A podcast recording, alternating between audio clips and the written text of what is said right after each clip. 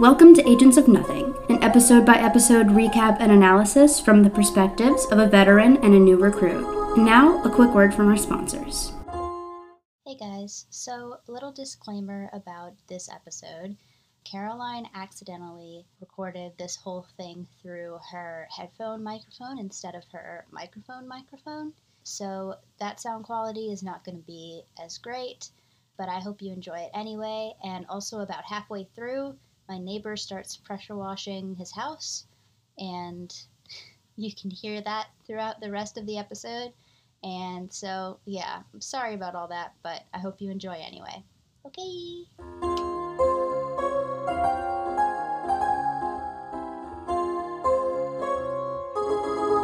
Good morning, Agents of Nothing, and welcome to our Agents of S.H.I.E.L.D. podcast. We are your commanding officers. I'm Mariah. And I'm Caroline. And today we're going to be talking about Season 2, Episode 19, The Dirty Half Dozen. Yeah! So Mariah, how was your week? It was great. I had my birthday and Valentine's Day, and it was all wonderful. Work was good. Life is good. Yeah. I don't have any details to talk about, really, but I've been happy. Yay! Oh, so cool. You're old now. Yeah, I'm old now. I'm 28. How was your week, Caroline? Mine's been pretty good for the most part. Valentine's Day was a little weird because David and I both had to work, but we just celebrated on a different day, and we made chocolate-covered strawberries, and we painted, we started painting, paint-by-number projects, so that was really fun.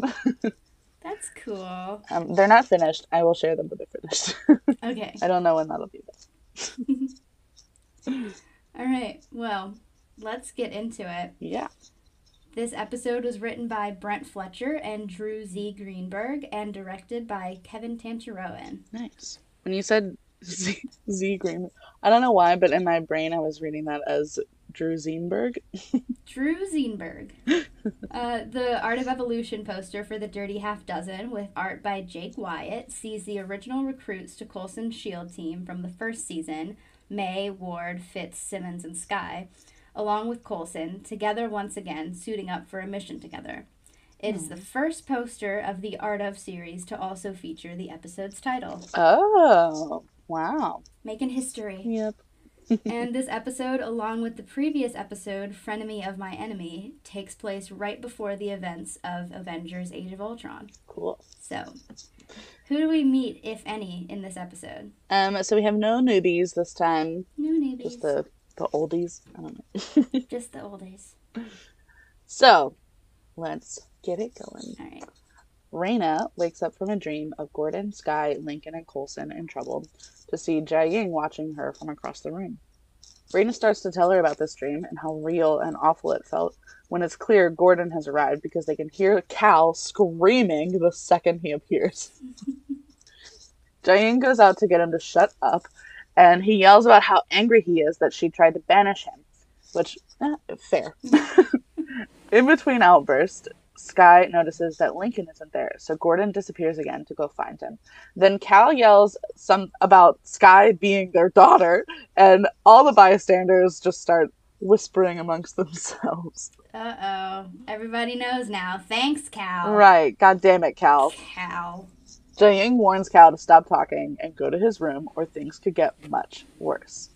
Her tone was very sinister. Mm-hmm. As Cal is escorted away, Skye tells JiaYing that she saw Coulson. Just then, Gordon returns with a long cut across his forehead, just like in Raina's dream. He announces that he barely escaped Hydra. Raina has emerged from her room just in time to see that part of her dream came true. Wow, that was such an intense opener. With the episode exploring the new clairvoyant abilities of Raina, executive producer Marissa Tancherowen noted the irony of this, as Raina had spent much of her time on the series obsessed with another character who she believed was clairvoyant. Yeah, we talked about that, I think, last episode or something? Yeah, in the last episode. Yeah, that's really cool. A nice little full circle moment. It feels... It feels a little similar, not completely, because this is done much better, but it feels similar to how, in Twilight, Jacob's rationalization for, being in love with Bella this whole time was that she was going to be pregnant with Renesmee. Yeah, kind of. Again, this is much better done, but... Okay, moving on. Gonzales goes to see Coulson in the holding cell. Coulson explains to him that Hydra has been operating on powered people. Gonzales still doesn't trust Coulson, and again, he never really had any reason not to, like, from the beginning. He just decided not to trust him, and then found evidence to support that. Confirmation bias. Yeah. But anyway, so he still doesn't trust Coulson. And Coulson does make it worse by saying that he's been working with Mike Peterson. But eventually, he pulls the card Gonzales really wanted and says that if Gonzales will just decide to trust him and help him defeat Hydra, which is what we all want anyway, then Coulson will open the toolbox for him. Skye and JiaYing have finally gotten alone to talk about what's going on, and we're starting to see the sneaky, suspicious side of JiaYing and the afterlife that I knew was coming. JiaYing says that she sent Lincoln to watch out for Skye, but she never should have even let Skye go anyway. Skye says she's glad that she did because she needed to make sure that the safe and user-friendly Cal was the one that they released into the world. And JiaYing goes, "Oh, you were being compassionate." What's that about? Yeah? Hello? Skye asks when they're going to go after Lincoln again, and JiaYing simply says, "We're not." Whoa. She says it's too much of a risk, regardless of the torture he will face at the hands of Hydra, which JiaYing does know all too well. Skye is appalled that they would just give up on him. JiaYing thinks that Hydra must have a way of tracking Gordon's movements, so anyone they sent after Lincoln would be in danger too. And besides, Lincoln wouldn't want to put anyone else at risk either. Okay. I feel like Lincoln might have a different opinion on that, maybe. Like, I feel like it's bad enough to assume what someone who has passed away would want, but Lincoln isn't dead yet that we know of. I feel like if I was Lincoln, I would want someone to at least try to rescue me a little bit. Lincoln finally wakes up in a cell next to Mike's. And luckily, they're able to talk to each other through the wall. How convenient. Lincoln asks if Mike can use his fancy parts to get them out of here. And Mike says, "You don't think I tried that already?" I love sassy Mike.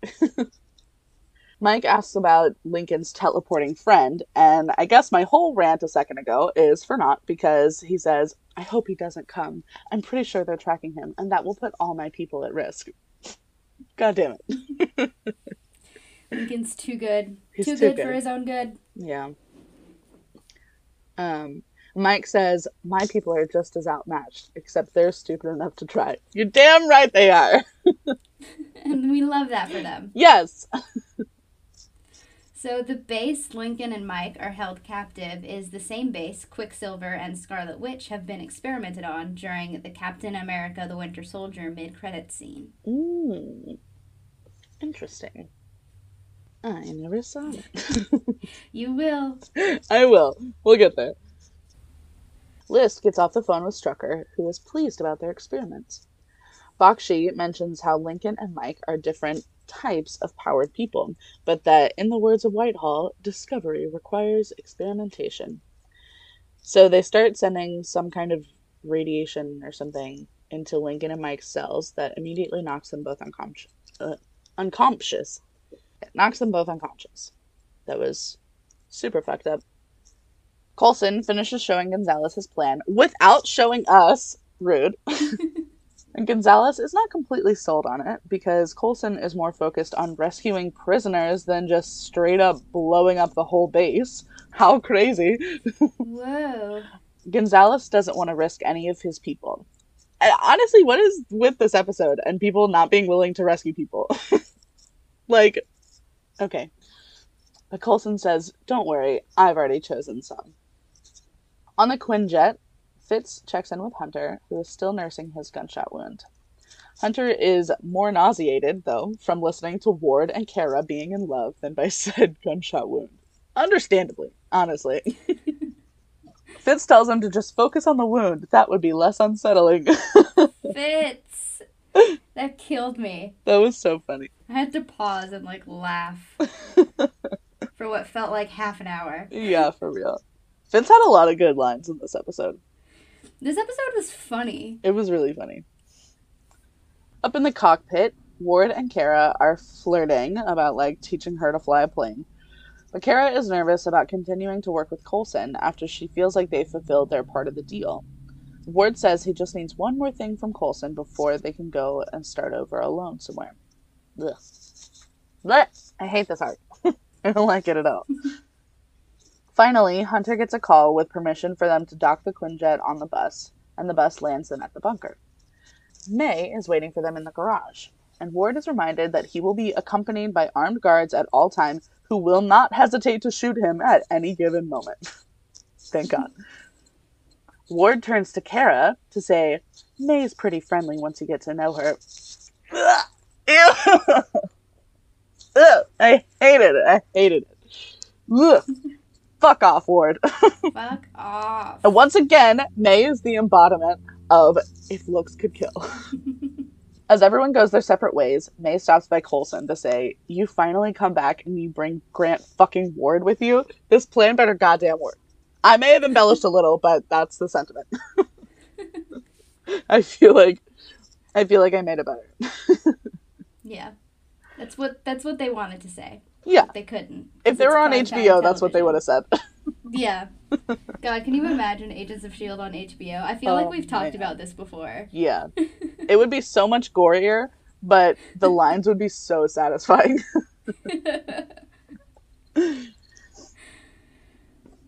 So Coulson, Ward, May, Morris, and Gonzales all watched the last video feed from Mike Peterson's eye showing a masked Hydra doctor removing his eye before the feed ends.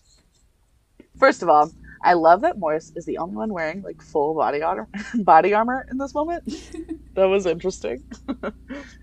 Ward assures them that he has a man on the inside, Sunil Bakshi, who now works for Ward alone.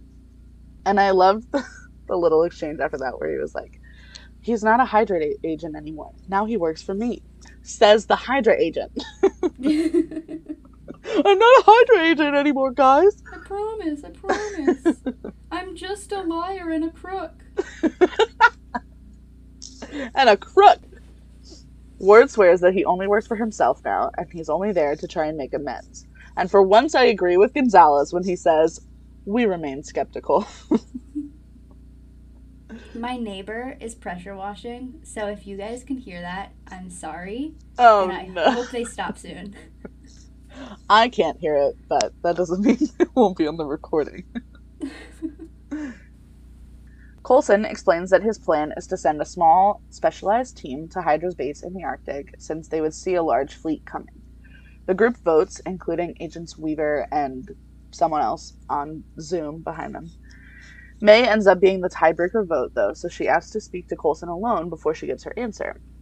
She most definitely has some questions for him. Fitz catches up with Simmons, and I'm so glad that they're friends again. They were so flirty, too. I really can't deal. It was so cute. So they talk about how gross Ward and Kara are together.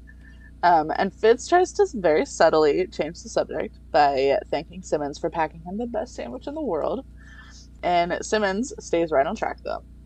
Jumps right back into not understanding why Coulson would be okay with working with Ward. It's dangerous. Yeah, for him, maybe. I attacked him on the Quinjet. Yeah, Hunter had to pull me off him. He's lucky. That was the part where I was like, oh my god, they're being so flirty. Because Simmons was like... it. Oh, really? It was so cute. Fitz jokes that he should have thrown Ward off the plane this time around. And Simmons is like, yeah, totally. Or, what if we just use these fucking bombs that I made and try to blow him up? Fitz is like, yeah. Wait, what? And then she fucking doubles down on it, too. Like, this is not the Simmons that we once knew. I told you that she would change. Yeah. Damn. She sure did. So May and Coulson finally get a moment alone to talk, and they're both pissed. Coulson is upset that May joined Gonzales' team, May says that she was just doing what she thought was best to protect Coulson, but she's angry at how many secrets that he's been keeping from her. He says that these were things she didn't need to know because she isn't the director of S.H.I.E.L.D., and she says neither is he anymore. Says who? Where did that come from? She's just upset. Yeah. He reminds her that she once kept a pretty big fucking secret from him, too. Valid. And she says, yeah, but this is personal. Like, that wasn't? I get what she means, that it wasn't cool of Coulson to seemingly bring her ex into all of this behind her back, but, like, I feel like both things were pretty personal. True. Coulson explains that he was actually just going to Andrew for therapy. Finally! Someone is getting therapy! I really hope he's telling the truth about that, because I genuinely don't remember. He needs it so bad. May insists that he should have told her.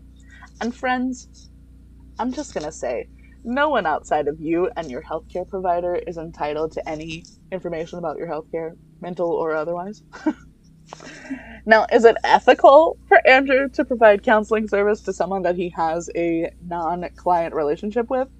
Technically, no. But I do feel like it's a pretty gray area, considering the field that Coulson works in. So, whatever. Yeah. And we love Andrew, so. Yeah. Yep. Anyway, Coulson promises to apologize at length later, after they rescue all the people Hydra is holding hostage. Skye is begging Gordon to help her save Lincoln.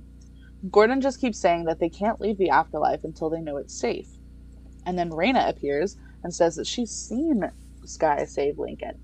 And then Skye compares Raina to Sonic the Hedgehog. I'm fucking dead. I said literally the same thing in my notes. That was so fucking funny.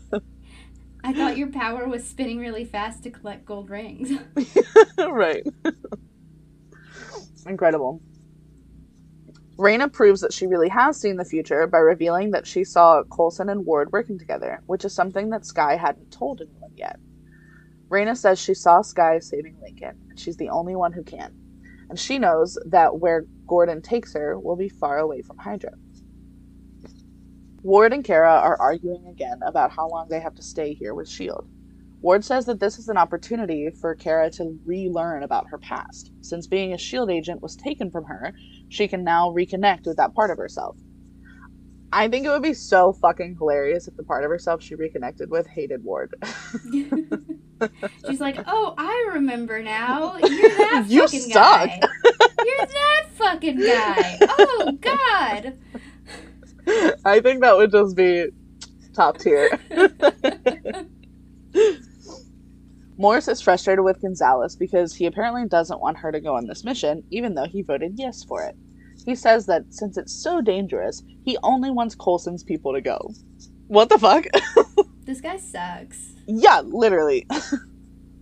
Morris reminds him that Coulson's people are S.H.I.E.L.D. agents, and Gonzales is basically like, some of them may die, but that is a risk I am willing to take. I literally hate it. I hate him so much. Like, how is he any different than the picture he painted of Coulson? There's no difference. It's projection at its finest. Uh-huh. Simmons packs a little bomb in her bag and then asks Coulson if she can join the mission. She says that while the other specialists are there for tactical reasons, someone will need to tend to Mike's injuries once they rescue him. And then she vaguely says, this is something I have to do. And Coulson soon agrees. But wow, that was unsettling. Simmons is low-key scary in this episode. She really is. I love it. Amazing. Sorry, I don't know why my nose itches so much. You're going to come into money soon. I freaking hope so. Have you ever, like, you've heard that, like, if, or is I thought that was your hand. Oh, yeah. When your hand itches, you're going to come into money soon. If your nose itches, someone wants to kiss you. If your ears are ringing, someone's talking about you. Someone wants to kiss me right now? Yeah. Wow. Oh, my God. Call your boyfriend in from the other room. He just went to work. Anyway. Well, okay. If anybody wants to kiss me, let me know. As Coulson, May, Ward, and Fitzsimmons get on the bus, Skye appears. Da, da, da. And then Ward says, "This is great. We finally got the team back together." Literally, fuck off, Ward. Fuck off. Nobody wants you here. Fitzsimmons are trying to find out everything Skye has been through since they last saw each other, but Skye's hesitant to divulge anything yet, since Ward is there. And Ward walks in like, "I heard my name." Of course you did. Everybody hates you. Skye says that Ward is like the Candyman when he walks into the room while she's talking about him. Candyman, 1992, was a film about a supernatural killer who appears when his name is said. I was like, I know that's a reference to something, but I don't know what it is. But that makes sense now. And she's right. It does. It does. So Coulson asks Ward to bring them up to speed on Bakshi's intel. But before Ward can start, he takes the opportunity to sort of apologize. It's like an apology adjacent. Yeah. It's his attempt at an apology. Not a very good one. Y'all know I love analyzing apologies, so buckle in. Because I got a little heated here. Go for it. So first of all, I loved Fitz's comments. Words like, "Mistakes were made by you. And people were hurt by you." Excellent. He's just like me.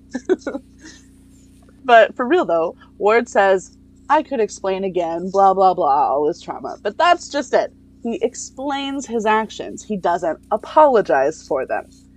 And May says what we're all thinking too. "We all have our traumas, Ward. None of us turned into psychopaths."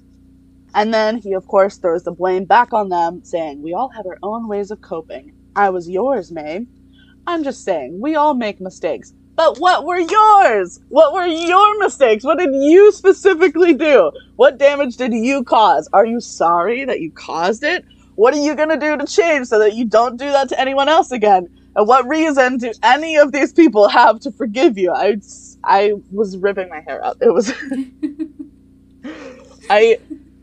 I don't think I'm doing it justice, just how, angrily I was typing all this out last night. I did the same thing. I was talking out loud as I was typing in my bed. I was like, none of that matters anymore, Ward, because you were lying the whole time. Oh, my God. Yeah, and then that's literally the next thing. So he says the thing that he regrets the most wasn't lying or murdering fellow S.H.I.E.L.D. agents. Well, as he put it, putting them down, because he still can't admit what he actually did. And it somehow, the worst thing wasn't even throwing Fitzsimmons into the ocean. Again, that was attempted murder. You can say what the fuck you did. But no, what he regretted the most was making this moment a little awkward for the rest of them. Ruining the family bond that this team had. That was his biggest regret. Because we had some good times. No, they didn't. Not anymore. Because all of those good times are now tainted by the knowledge that Ward was actively working against them and betraying them and lying to them the whole time. So all of those good times that would have included him are completely negated. And this hit a little close to home at the moment.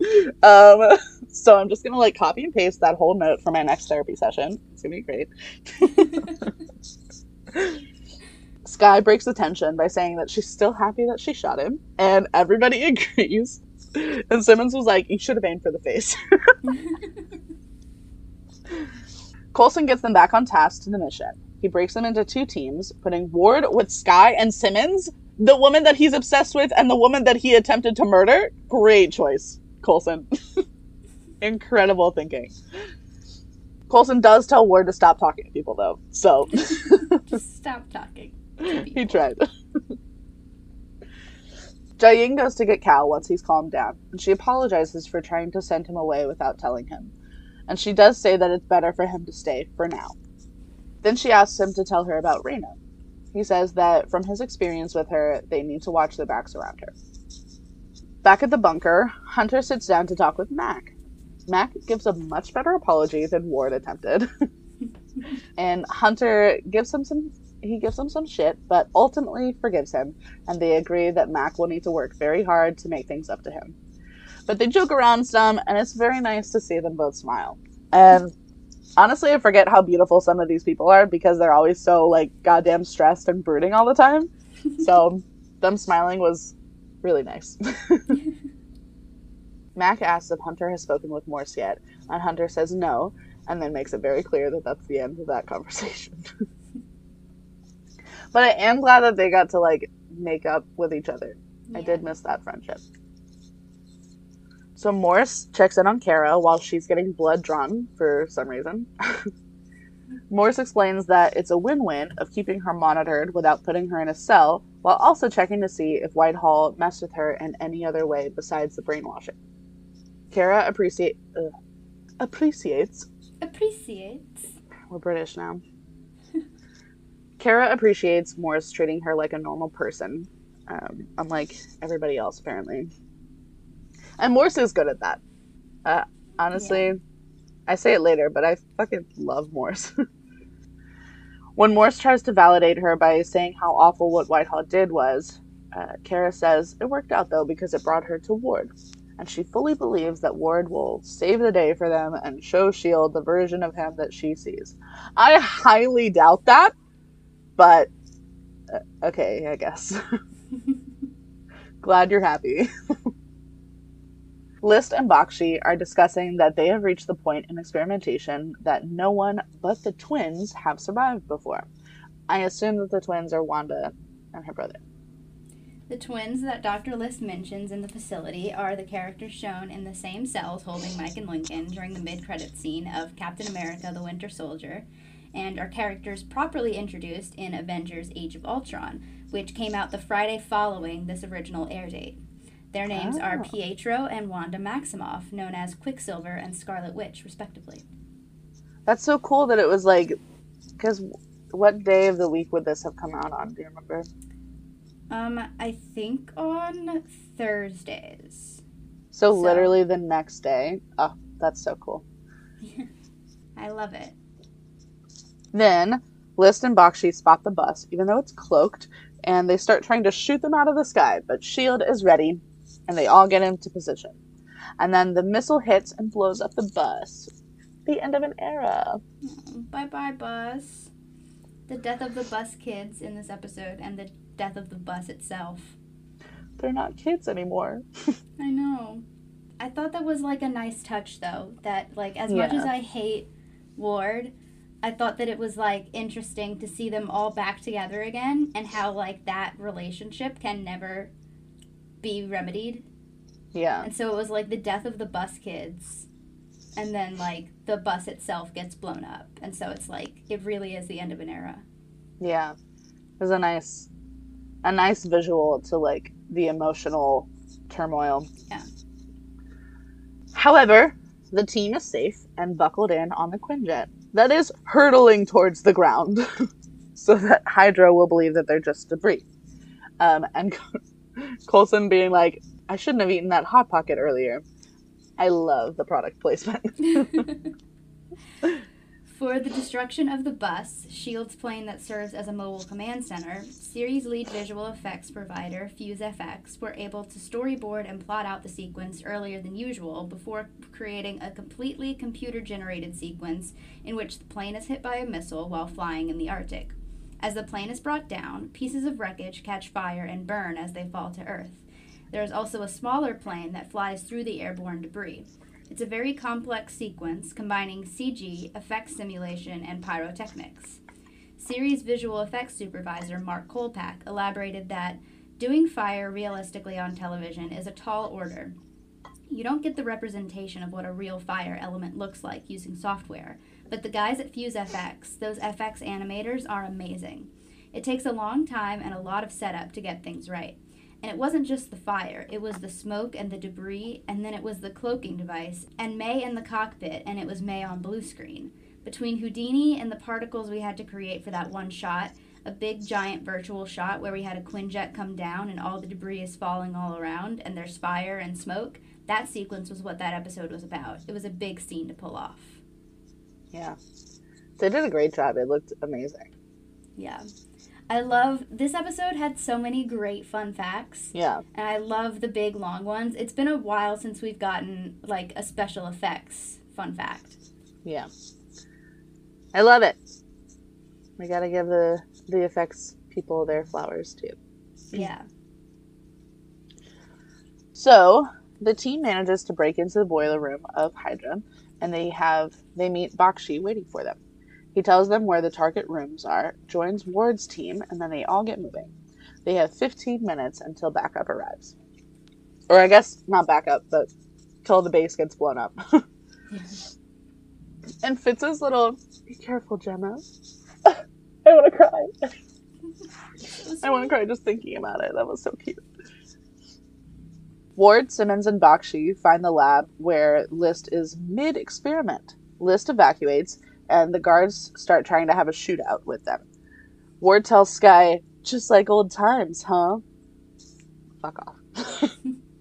Skye says, not exactly, and then uses her powers to send the guards flying.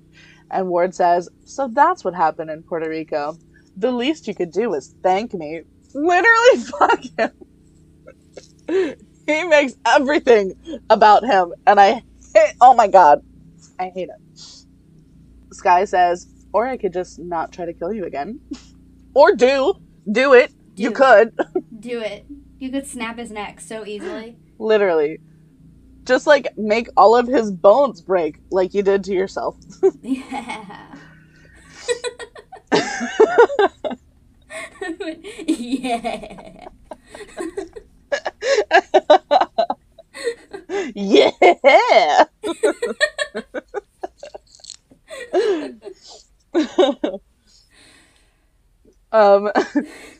So they find Mike waking up in his cell, and he tells them, it's not as bad as it looked.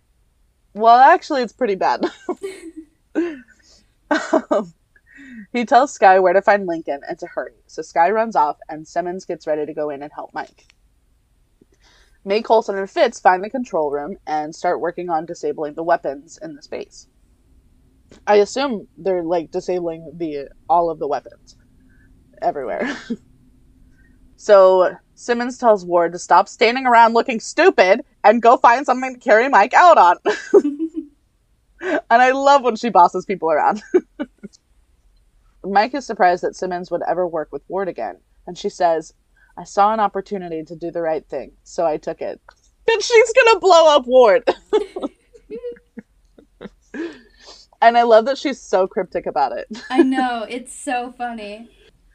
Skye finds the lab where Lincoln was being operated on, and damn, look at her go! She is a full-fledged alien. Oh my god. She is a full-fledged agent now. She is. She's a full-fledged agent now, and May taught her so well. She takes out like 10 guards single-handedly. I'm so proud of her. I love that Skye is still a badass agent who can hold her own, and she's not using her new powers as, like, a crutch. Yeah. I love it. She did amazing. I love her. So the scene where Skye takes out a room of Hydra agents was all done in one shot by Chloe Bennett with no stunt doubles. And she fractured her elbow in 2 places during the take. Oh my god! Director Kevin Tancheroen and the series stunt team, led by stunt coordinator Tanner Gill and fight choreographer Matt Mullins, created a pre-visualization of a fight sequence between the character Skye and several Hydra agents in which it would be filmed in a single take. Tancheroen and Mullins conceived the idea while looking for a way to top the May versus May fight in Face My Enemy. The executive producers were enthusiastic about the idea being used, and the actors, including Bennett, rehearsed the sequence on the prior weekend for a couple of hours at a gymnastics place. A gymnastics place. A gymnastics place, that's what it says. Because the series production doesn't build sets till a couple days before the shoot, or even the day before the shoot, or sometimes even the morning of the shoot. The stunt team was not able to coordinate with the art department and set decorators in the construction of the set, so the fight sequence had to be slightly reconfigured on the day of the shoot to fit the set. A steam on effect. The day? Yeah. Oh my god. A steam effect in the sequence proved difficult due to the special effects operator having to time it with Bennett shooting, working around a delay in the air canister system of several seconds.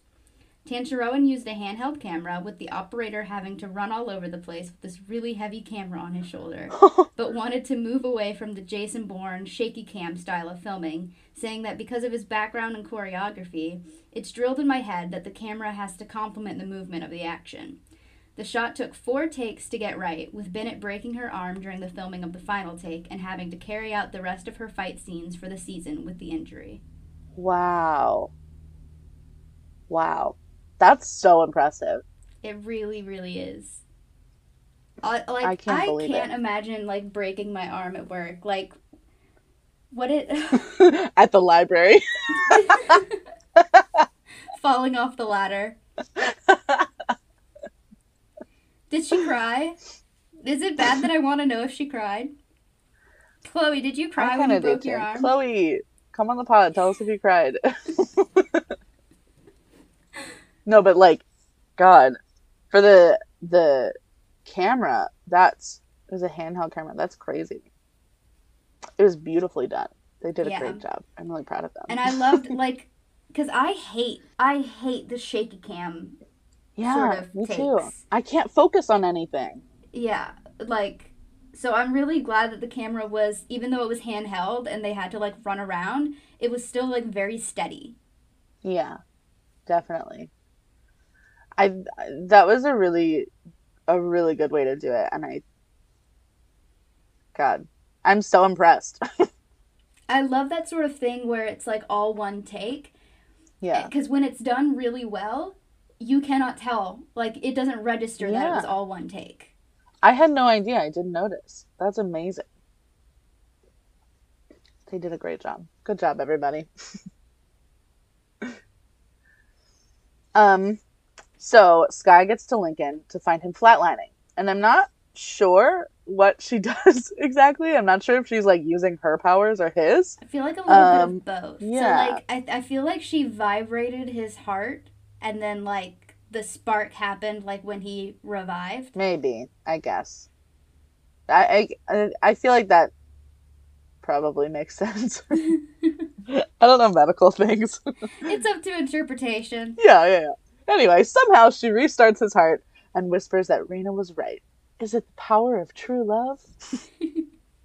While Ward is searching for something to carry Mike on, Simmons follows him with a splinter bomb at the ready. She starts to throw it at him, but fucking Bakshi gets in the way and takes the hit.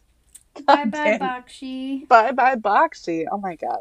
On the death of his character in the episode, Simon Kassianides said, "I'm sad to see him go, but I'm happy to see someone like that get their comeuppance." Mm-hmm. Noting that the character was originally intended to be killed off in A Hen in the Wolf House, Kassianides felt the way that Bakshi and his relationships had developed throughout the season was fantastic, and made the character's final sacrifice a much more beautiful death. I didn't think about it being a sacrifice, but it is interesting that he sacrificed himself to save Ward. Yeah. And that he never would have done that. He was always so slippery before. For Bakshi's death by splinter bomb, the visual effects team had created the effect before for earlier episodes, so they had that pretty much dialed in. Kolpak explained that Kassianides was shot against green screen and background plates, and we added several layers of different erosion techniques, taking his body away and then having all the actual particles dynamically coming off him as he moved. Wow. God, all the effects in this episode were really fucking good. They were. You could tell they're coming up on the end of the season because they're really, like, going all out. Yeah. They're like, we gotta use the rest of our budget. Ward is somehow shocked that Simmons would do this because we're on the same team. You're never on the same team as you. Never. Nobody is on your team, Ward. Simmons says she was just fulfilling her promise to be the one who kills him. Ward doesn't lower his weapon, though, so Simmons says, "Just finish it, you monster." But Ward just says, "You've changed. I'm disappointed in you," before walking away. Well, I'm proud of her, Ward. I'm proud. I am too. Literally, why would she care about the opinion of her would-be murderer? Like, nobody cares about your opinion, Ward. I loved Elizabeth's acting in that scene, though. Like, after he walks away and she starts, like, crying because she's, like, in shock. Like, that's the first time she's ever killed someone. She just killed Bakshi. Yeah, I didn't think about it being the first time. Wow. The first time that she was going to kill someone and then she killed the wrong person. Yeah. So she finds Skye and they roll Lincoln out on his hospital bed. Fitz is almost finished with whatever he's doing. And May goes to find Coulson fiddling with another Hydra computer. She's getting pissed that he's deviating from the plan again, but he finishes up and grabs a flash drive that he was downloading to. They all move out and head back to the base while Weaver leads some jets to blow up the Hydra base. So in the rescue mission, Coulson had the hidden mission of gathering Hydra intelligence. This mirrors the opening scene of Captain America: The Winter Soldier, where Black Widow was to gather intelligence while the rest of the team was rescuing hostages. The intelligence that Coulson gathers reveals the location of Loki's scepter in Sokovia and leads directly into the events of Avengers: Age of Ultron. Raina also has a vision concerning the events of the movie, including the scepter. That's a very cool fun fact, but I was distracted because I just realized that the word intel is just short for intelligence.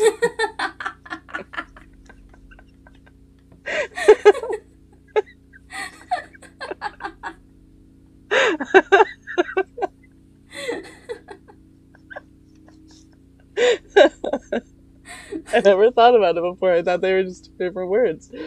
I'm crying.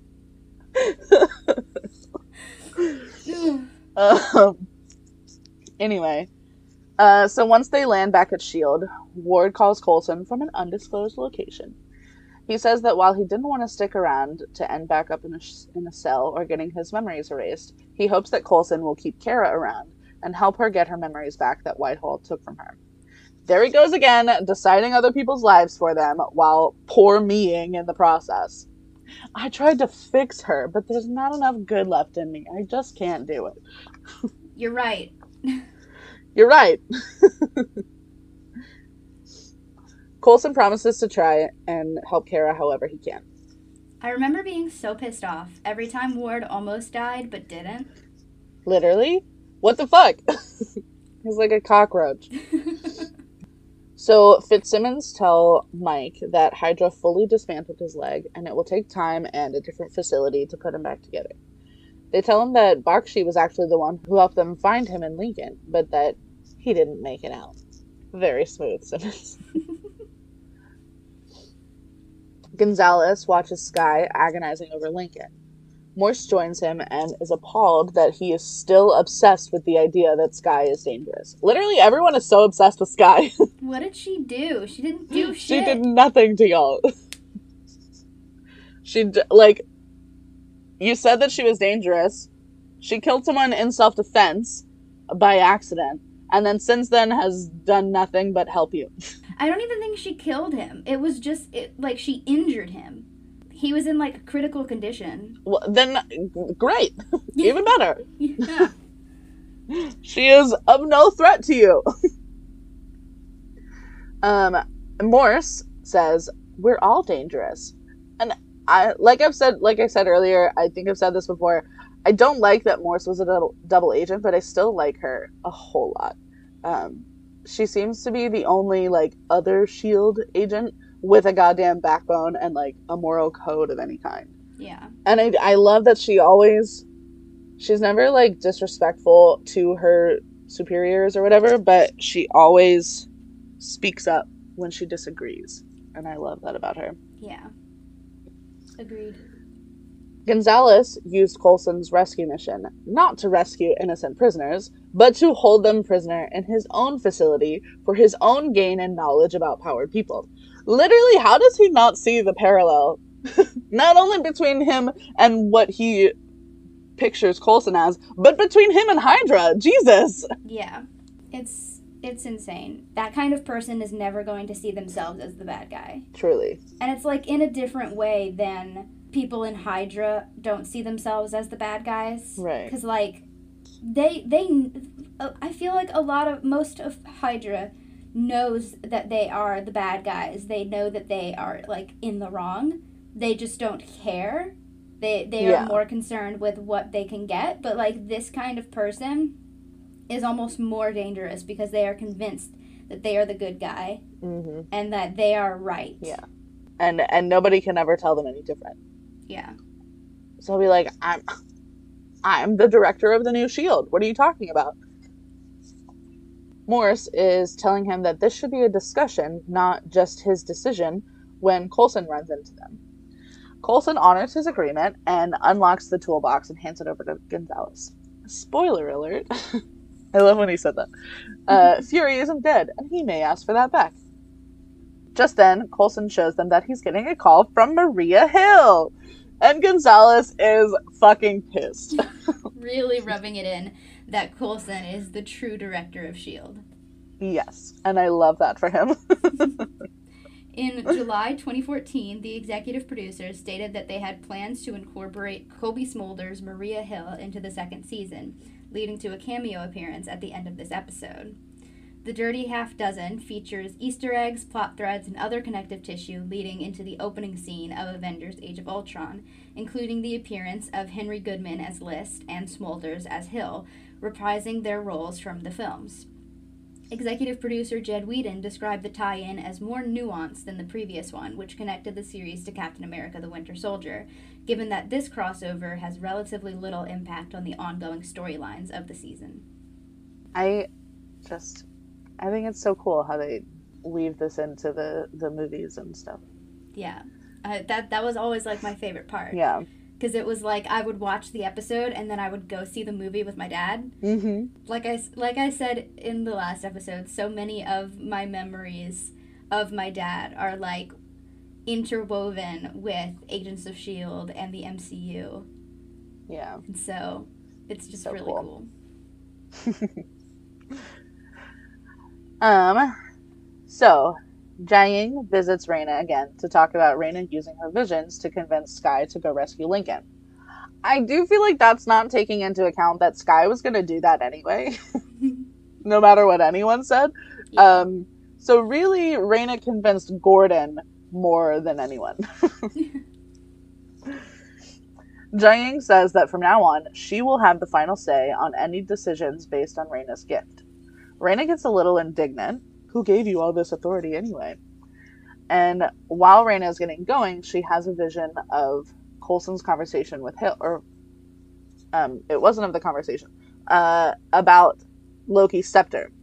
It's in Sokovia, and List is after it as well, as we learned from Coulson's conversation with Hill that's happening at the same time, which is why I got confused. I was like, how weird that she's just, like, dialing into this conversation.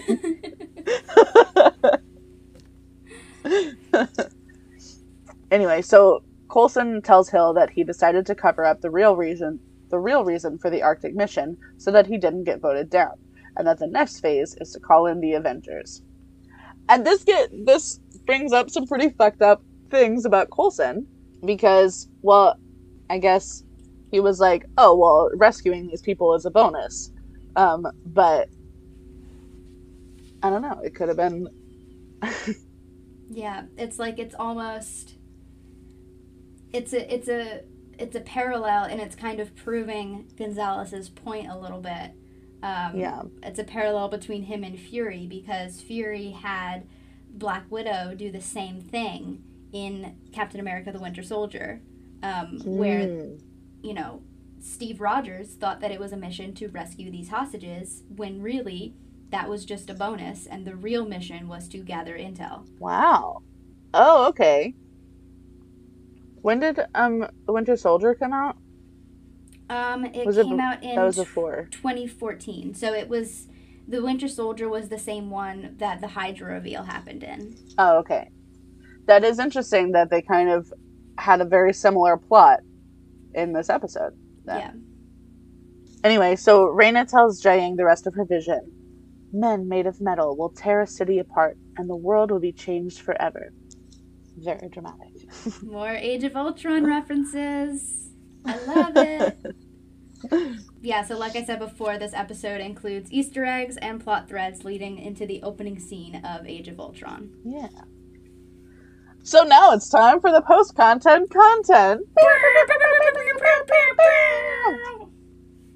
Except never mind. There's no post-content content this time. I noticed that. And it felt a little incomplete. It's very weird. It was super weird. I guess the post-content content is Age of Ultron. Yeah, I guess so. They were like, you'll get the after-credit scene tomorrow in the theater. Yeah, so overall thoughts. What you got? Some of this hit really close to home with what I've been going through the last few months, and I did not expect to get so heated. Makes for a good episode. Yeah. Within the world, though, I think Ward thinks that he's changed a lot more than he has. Yeah. Like, he thinks he's this real big man just fucking leaving his girlfriend with S.H.I.E.L.D., but he's still, like, making decisions for people that he has no business speaking for, and he still has very little, if any, self-awareness and zero ability to actually take responsibility for his actions or apologize for the massive amounts of harm that he caused. So I think overall he's exactly the same as he always was. Yeah. Agreed. But he's like, oh, I don't work for Hydra anymore, so I'm a good person now. I'm different now. Never mind that I just killed a bunch of people to get my girlfriend her face back. Yeah. Don't think about that. I've changed. Shh. It's fine.